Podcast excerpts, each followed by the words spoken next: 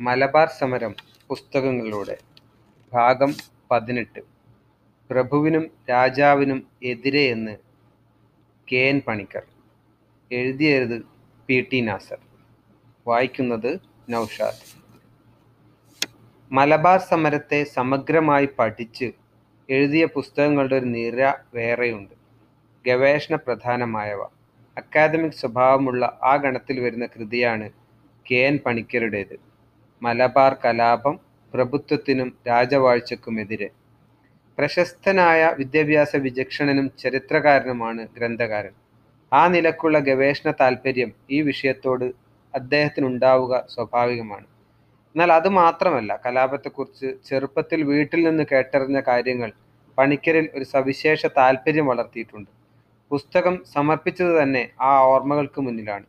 മാപ്പിള ചെറുത്തുനിൽപ്പുകളെക്കുറിച്ച് എനിക്ക് ആദ്യമായി പറഞ്ഞു തന്ന എന്റെ അമ്മയുടെ സ്മരണക്ക്. ആ താല്പര്യം ഉണ്ടായി വന്ന സാഹചര്യം കെ എൻ പണിക്കർ ആമുഖത്തിൽ വിവരിക്കുന്നുണ്ട്. ഞാൻ വളർന്നത് ഒരു ഹിന്ദു തറവാട്ടിലാണ്. ജനസംഖ്യയിൽ കാര്യമായൊരു ഭാഗം മാപ്പിളമാരുള്ള ഒരു ഗ്രാമത്തിലായിരുന്നു അത്. എന്റെ കുട്ടിക്കാലത്ത് പോലും ആയിരത്തി തൊള്ളായിരത്തി ഇരുപത്തൊന്നിലെ ഖിലാഫത്ത് ഒരു സാധാരണ സംഭാഷണ വിഷയമായിരുന്നു. അതിൽ ഹിന്ദുക്കൾക്കെതിരെ ലഹളക്കാർ ചെയ്ത അത്യാചാരങ്ങൾക്കായിരുന്നു ഊന്നൽ. ഹിന്ദുക്കളിൽ ഒട്ടുമിക്കവരെയും പോലെ എന്റെ കുടുംബവും കലാപത്തെപ്പറ്റി മതപരമായ ഒരു കാഴ്ചപ്പാട് വെച്ചു പുലർത്തിപ്പോന്നു എന്റെ അമ്മയും വലിയമ്മമാരും ആക്രമണം മുൻകൂട്ടി കണ്ട് എത്രയോ രാത്രികൾ ഉറക്കം കെട്ട് എണ്ണയും പതപ്പിച്ച് കാത്തിരുന്നു അക്രമികളെ നേരിടാൻ. ഏതായാലും ലഹളക്കാർ എന്റെ ഗ്രാമത്തിലേക്ക് എത്തിയില്ല. ദേശത്തുള്ള മാപ്പിളമാർ ഹിന്ദു വീടുകൾ ആക്രമിച്ചതുമില്ല. ഈ അനുഭവമാണ് പിന്നീട് താല്പര്യമായി വളർന്നത്. ഇതുപോലുള്ള സംഭവങ്ങൾ നിറഞ്ഞു നിന്ന എന്റെ മനസ്സിൽ രണ്ട് ചോദ്യങ്ങൾ വിടാതെ കൂടി. ഒന്നാമതായി മാപ്പിളമാർക്കെതിരെ മുൻവിധികളൊന്നുമില്ലാതിരുന്ന അമ്മ എന്തുകൊണ്ടാണ് കലാപ ചെയ്തികളെ മതപരമായി മാത്രം കണ്ടത്? വീട്ടിനു മുന്നിലുള്ള പള്ളിയിലേക്ക് മുടങ്ങാതെ നേർച്ച കൊടുത്തിരുന്നവരാണല്ലോ അവർ. രണ്ടാമതായി ഞങ്ങളുടെ നാട്ടിലെ മുഖ്യമായും കച്ചവടക്കാരും മീൻപിടുത്തക്കാരുമായ മാപ്പിളമാർ ഹിന്ദു ജന്മികളെ ആക്രമിക്കാതിരുന്നത് എന്തുകൊണ്ട്? കലാപ കലാപബോധത്തെ നിർണയിച്ച വിവിധ ആശയധാരകളിലാണ് ഈ ചോദ്യത്തിന് ഉത്തരം കുടികൊള്ളുന്നത് എന്നും പണിക്കർ ആമുഖത്തിൽ പറയുന്നുണ്ട്. അതിനാൽ സ്വാഭാവികമായും ആ ആശയധാരകളുടെ ഉറവിടങ്ങളിലേക്കും അവിടെ നിന്ന് ആ ധാരകളോടൊപ്പം കലാപത്തിന്റെ ഉള്ളറകളിലേക്കും സഞ്ചരിക്കുകയാണ് ഗ്രന്ഥകാരൻ. ആ യാത്ര എളുപ്പമായിരുന്നില്ല. കലാപത്തെക്കുറിച്ച് കാര്യമായ ലഭ്യമായിരുന്ന പുസ്തകങ്ങളുടെ കാര്യം ആശാവഹമല്ല. ഒന്നുകിൽ കാർഷികമോ അല്ലെങ്കിൽ മതപരമോ ആയ ഉറവിടങ്ങളിൽ നിന്നുള്ളവയായിരുന്നു. കർഷക ലഹളയെ തുടർന്ന് തീർത്തു പറഞ്ഞവരോ വർഗീയ കലാപമെന്ന് എഴുതിത്തള്ളിയവരോ ആയിരുന്നു അധികവും. അവയെ കാര്യമായി എടുക്കാതെ രേഖകളിലേക്കും അനുഭവ വിവരണങ്ങളിലേക്കും കടക്കുകയാണ് പണിക്കർ ചെയ്തത്. രണ്ടാമത്തേത് അത്ര എളുപ്പമായിരുന്നില്ല. മലബാർ കലാപത്തിലെ പോരാളികൾക്ക് സ്വാതന്ത്ര്യ സമര പെൻഷൻ അനുവദിക്കുന്നത് വിവാദമായി നിൽക്കുന്ന കാലത്താണ് പുസ്തകത്തിനു വേണ്ടിയുള്ള ഗവേഷണത്തിന് ഇറങ്ങുന്നത്. ഗവേഷണം പെൻഷൻ സംബന്ധിച്ച അന്വേഷണത്തിന്റെ ഭാഗമാണോ എന്ന് സംശയിച്ചതിനാൽ കലാപത്തിലെ പോരാളികൾ തുറന്നു സംസാരിക്കാൻ മടി കാണിച്ച അനുഭവമുണ്ട്. പിന്നെ രേഖകളാണ് ആശയം. തമിഴ്നാട് ആർക്കൈവ്സ് മലബാർ അന്ന് മര മദിരാശി സംസ്ഥാനത്തിന്റെ ഭാഗമാണല്ലോ. നാഷണൽ ആർക്കൈവ്സ് ഓഫ് ഇന്ത്യ ലണ്ടനിലെ ഇന്ത്യ ഓഫീസ് എന്നിവിടങ്ങളിലാണ് സംഭവത്തെക്കുറിച്ചുള്ള ശേഖരങ്ങളുള്ളത്. അവയിൽ കാര്യങ്ങൾ സവിസ്തരം പറയുന്നുണ്ടെങ്കിലും ശത്രുവിന്റെ കാഴ്ചപ്പാടായതുകൊണ്ട് തന്നെ പക്ഷപാതമുണ്ട്. ദിനപത്രങ്ങളുടെ ഫയലുകളും ആത്മകഥകളും കോടതി രേഖകളും എല്ലാം ആയുധമാക്കി സർക്കാർ രേഖകളെ മറിച്ചിട്ട് പരിശോധിക്കാനാണ് പണിക്കർ പുസ്തകരചനയിലേക്ക് കടന്നത്.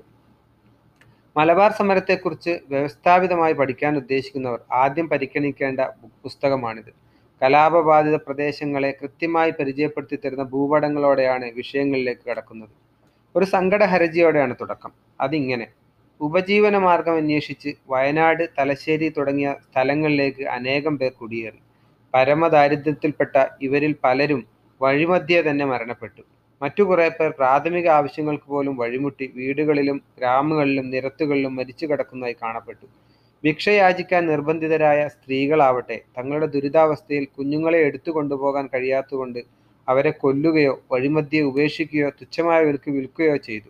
മരണത്തോടടുത്ത കുഞ്ഞുങ്ങളെ സഹായിക്കാൻ കഴിയാത്തതിന്റെ പാപഭാരവും കരമൊടുക്കാൻ കഴിവില്ലാത്തതിന്റെ അഭിമാന ക്ഷമ ക്ഷതവും പല മാന്യന്മാരെയും ആത്മ ചെയ്യ ആത്മഹത്യ ചെയ്യാൻ പ്രേരിപ്പിച്ചു.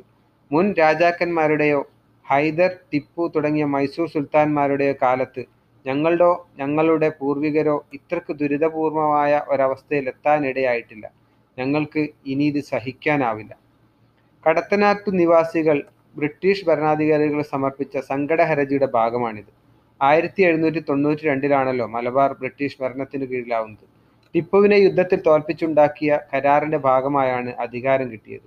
അങ്ങനെ ബ്രിട്ടീഷുകാർ ഭരിച്ചു തുടങ്ങി മുപ്പത് വർഷം കഴിഞ്ഞപ്പോഴാണ് നാട്ടുകാർക്ക് ഇങ്ങനെയൊരു സങ്കട ഹരജി എഴുതേണ്ടി വന്നത്. ദുരിതത്തിന്റെ തീക്ഷ്ണത പ്രതിഫലിപ്പിക്കാനായി അവർ അല്പം അതിശയോക്തി കലർത്തിയിരിക്കാം. എങ്കിലും ഈ വിവരണം പത്തൊമ്പതാം നൂറ്റാണ്ടിന്റെ ആദ്യ പകുതിയിലെ മലബാറിലെ ഗ്രാമീണ ജനവിഭാഗത്തിന്റെ അവസ്ഥ നിഴലിക്കുന്നുണ്ട്. എന്നാണ് പണിക്കരുടെ നിഗമനം. അതുതന്നെയാണ് പുസ്തകത്തിന്റെ നിലപാട് തറയും. ജീവിതം വഴിമുട്ടിയപ്പോൾ പാവപ്പെട്ടവർ ഭൂ ഭൂപ്രഭുക്കൾക്കും ഭരണാധികാരിയായ ബ്രിട്ടീഷ് രാജാവിനും എതിരെ നടത്തിയ കലാപമായിരുന്നു ആയിരത്തി തൊള്ളായിരത്തി ഇരുപത്തൊന്നിൽ മലബാറിൽ അരങ്ങേറിയതെന്ന് പുസ്തകത്തിലൂടെ കെ. പണിക്കർ സ്ഥാപിക്കുന്നു. അതിനായി കണക്കുകളെയാണ് പണിക്കർ കാര്യമായും ആശ്രയിക്കുന്നത്. അനുഭവ കഥനങ്ങളെക്കാളും രാഷ്ട്രീയ വിവരണങ്ങളെക്കാളും വസ്തുതക്കടിസ്ഥാനമായ കണക്കുകളാണ് നിരത്തുന്നത്. കർഷകരും ഭൂവുടമകളും ഭരണകൂടവും എന്ന ഒരു ഒന്നാം അധ്യായം നികുതിയുടെ കണക്കുകളാണ് പരിശോധിക്കുന്നത്. ബ്രിട്ടീഷുകാർ അധികാരത്തിൽ വന്നതിന് ശേഷം മലബാറിൽ നിന്ന് പിടിച്ചെടുത്ത ഭൂനികുതിയാണ് പ്രധാനം. ഉപ്പ് പുകയില തടി തുടങ്ങിയ അക്കാലത്തെ പ്രധാന വ്യാപാരങ്ങളുടെ കുത്തക ബ്രിട്ടീഷുകാർക്കായതിനാൽ കർഷകർക്ക് ഏൽക്കേണ്ടി വന്ന ആഘാതം വാർഷിക നിധി അടിസ്ഥാനമാക്കി ഭൂ ഉടമസ്ഥത തരം മാറ്റിയത് ചട്ടവിരുദ്ധമായ പാട്ടം നിർണയം. എല്ലാം കണക്കിന്റെ വെളിച്ചത്തിൽ വിലയിരുത്തിയാണ് ഒന്നാം അധ്യായം. ഇങ്ങനെ തമ്പുരാന്റെയും സായിപ്പിന്റെയും നിർദ്ദയ സൂക്ഷണ ചൂഷണത്തിൽപ്പെട്ട് വലഞ്ഞ മലബാറിലെ കർഷക സമൂഹം എല്ലുവെള്ളമാക്കി കാലയാപനം ചെയ്തു എന്നാണ് ഒന്നാം അധ്യായം അവസാനിപ്പിക്കുന്നത്. ഒരു പാരമ്പര്യത്തിന്റെ സൃഷ്ടി എന്ന രണ്ടാം അധ്യായത്തിൽ മാപ്പിളമാരുടെ കാഴ്ചപ്പാട് രൂപപ്പെടുത്തുന്നതിൽ പ്രധാന പങ്കുവഹിച്ച പരമ്പരാഗത ബുദ്ധിജീവികളെ വിമർശിക്കും പരാമർശിക്കുന്നുണ്ട്. പണ്ഡിതന്മാർക്ക് പുറമെ മതപ്രവർത്തകരായ മുസ്ലിയാരും ഖാസിമാരും അതിൽ വരുന്നുണ്ട്. അധ്യാത്മക പ്രബുദ്ധത വളർത്തുന്നതിന് പുറമെ ഇവർ നിത്യജീവിതത്തിലെ സംഭവങ്ങളോടും പ്രതികരിച്ചിരുന്നത് കൊണ്ടാണിത് സമുദായങ്ങളുമായി ഗാഠബന്ധമുണ്ടായിരുന്ന ഈ പാരമ്പര്യ ബുദ്ധിജീവികൾ രൂപപ്പെടുത്തി വികസിപ്പിച്ച ആശയപ്രപഞ്ചത്തിലായിരുന്നു മലബാറിലെ മാപ്പിളമാർ വെളിയങ്കോട്ടെ ഉമ്മർ ഖാലി സയ്യിദ് അലവി തങ്ങൾ അദ്ദേഹത്തിന്റെ പുത്രൻ മമ്പറും സയ്യിദ് ഫസൽക്കോയ പൂക്കോയ തങ്ങൾ തുടങ്ങിയവരാണ് ഈ ബുദ്ധിജീവികളുടെ ഒന്നാം നിര. ഏറനാട് വള്ളുവനാട് താലൂക്കുകളിലെ മാപ്പിളമാരുടെ ജനസംഖ്യ മാപ്പിളമാർക്കിടയിൽ തൊഴിൽ വിഭാഗങ്ങൾ അതും ഹിന്ദുക്കളുടെ അവസ്ഥയുമായുള്ള താരതമ്യ പഠനം എന്നിവ വരുന്നതിനാൽ ഈ അധ്യായത്തിലും കണക്ക് വരുന്നുണ്ട്. ആയിരത്തി എണ്ണൂറിൽ എണ്ണൂറ് മുതൽ ആയിരത്തി തൊള്ളായിരത്തി ഇരുപത് വരെ മലബാറിൽ പലയിടത്തായി നടന്ന മാപ്പിള ലഹളകളെ കാര്യകാരണ സഹിതം പ്രതിപാദിക്കുന്നുണ്ട് ഈ അധ്യായത്തിൽ. ഇത്തരം കലാപങ്ങൾ വർദ്ധിച്ചു വരുന്ന മുറക്ക് ബ്രിട്ടീഷ് അധികാരികൾ തയ്യാറാക്കിയ അന്വേഷണ റിപ്പോർട്ടുകളും പരിശോധിക്കുന്നുണ്ട്. ആയിരത്തി തൊള്ളായിരത്തി ഇരുപത്തൊന്നിന് മുമ്പുണ്ടായ കലാപങ്ങൾക്ക് തദ്ദേശീയ മാത്ര സ്വഭാവവും തുച്ഛമായ പങ്കാളിത്തവും വ്യക്തമായ രൂപരേഖയുടെ അഭാവമൊക്കെ നിലനിൽക്കെ തന്നെ അവ പൂർണമായും വ്യർത്ഥമായില്ല. ജന്മിമാരുടെയും ഭരണകൂടത്തിന്റെയും മർദ്ദനങ്ങളെ വെല്ലുവിളിക്കാൻ കരുത്തേകുന്ന പാരമ്പര്യമായി അവ മാപ്പിളമാരുടെ ബോധമണ്ഡലത്തിൽ നിലകൊണ്ടു എന്നതാണ് പണിക്കരുടെ വിലയിരുത്തൽ. ഈ കലാപങ്ങളും അവയെക്കുറിച്ച് സമർപ്പിക്കപ്പെട്ട അന്വേഷണ റിപ്പോർട്ടുകളും അധികാരികളുടെ സമീപനത്തിൽ വരുത്തിയ മാറ്റങ്ങളെക്കുറിച്ചാണ് മൂന്നാം അധ്യായം. നിയമനിർമ്മാണങ്ങൾ ഉണ്ടായെങ്കിലും അതൊക്കെ അപര്യാപ്തമായിരുന്നു. അതിനാൽ തന്നെ നിഷ്ഫലവും. അങ്ങനെ കർഷക അസംതൃപ്തിക്ക് പരിഹാരം കാണാൻ ബലം പ്രയോഗിച്ചും അനുരഞ്ജനം വഴിയും ഗവൺമെന്റ് നടത്തിയ ശ്രമങ്ങളൊന്നും നട നാട്ടിൻ പുറത്തെ പാവങ്ങളെ സ്പർശിച്ചില്ല. അടിച്ചമർത്തൽ നടപടികൾ ഒരു പരിധിവരെ കലാപങ്ങളെ തടുക്കാൻ സഹായിച്ചെങ്കിലും വളരെ വേഗം തന്നെ അവയുടെ അപ്രായോഗികത ബോധ്യപ്പെട്ടു. എന്നു തന്നെയല്ല ബ്രിട്ടീഷ് വിരുദ്ധ മനോഭാവത്തെ ആളി കത്തുന്നതിനെ അത് ഉപകരിച്ചുള്ളൂ എന്ന് മൂന്നാം അധ്യായം കണ്ടെത്തുന്നു. ഇത്രയും വിര വിശദമായി പ്രതിപാദിച്ച ശേഷമാണ് ആയിരത്തി തൊള്ളായിരത്തി ഇരുപത്തൊന്നിലേക്ക് കടക്കുന്നത്.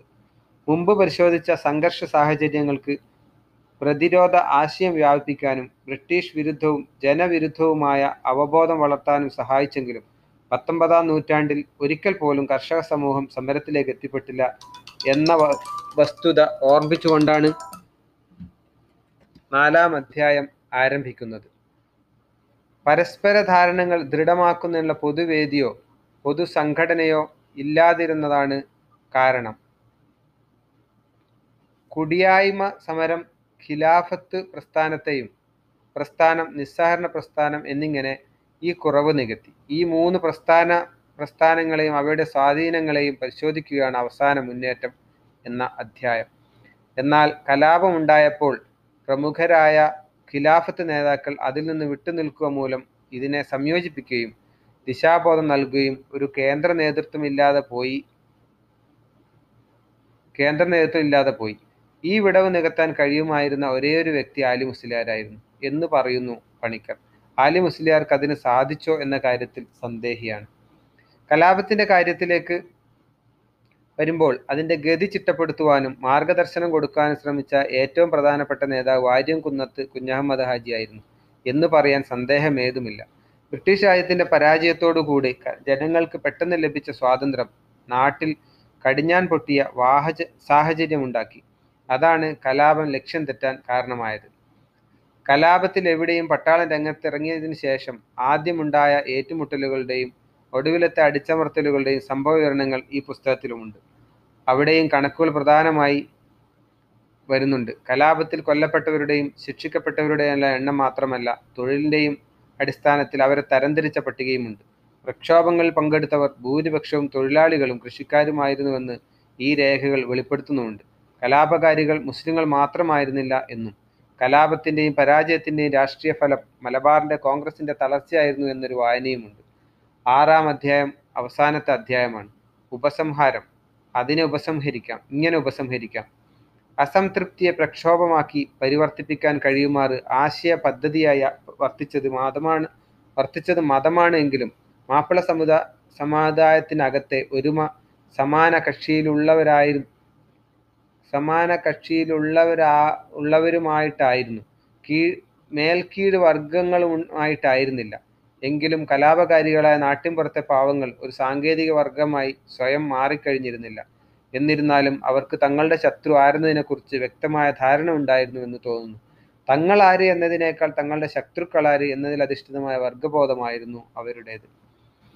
ആയിരത്തി തൊള്ളായിരത്തി എഴുപത്തി ഒന്നിൽ കെ എൻ പണിക്കർ നടത്തിയ ഒരു പ്രഭാഷണത്തിൽ നിന്നാണ് ഈ ഗ്രന്ഥം എന്ന ആശയം ഉണ്ടായി വരുന്നത്.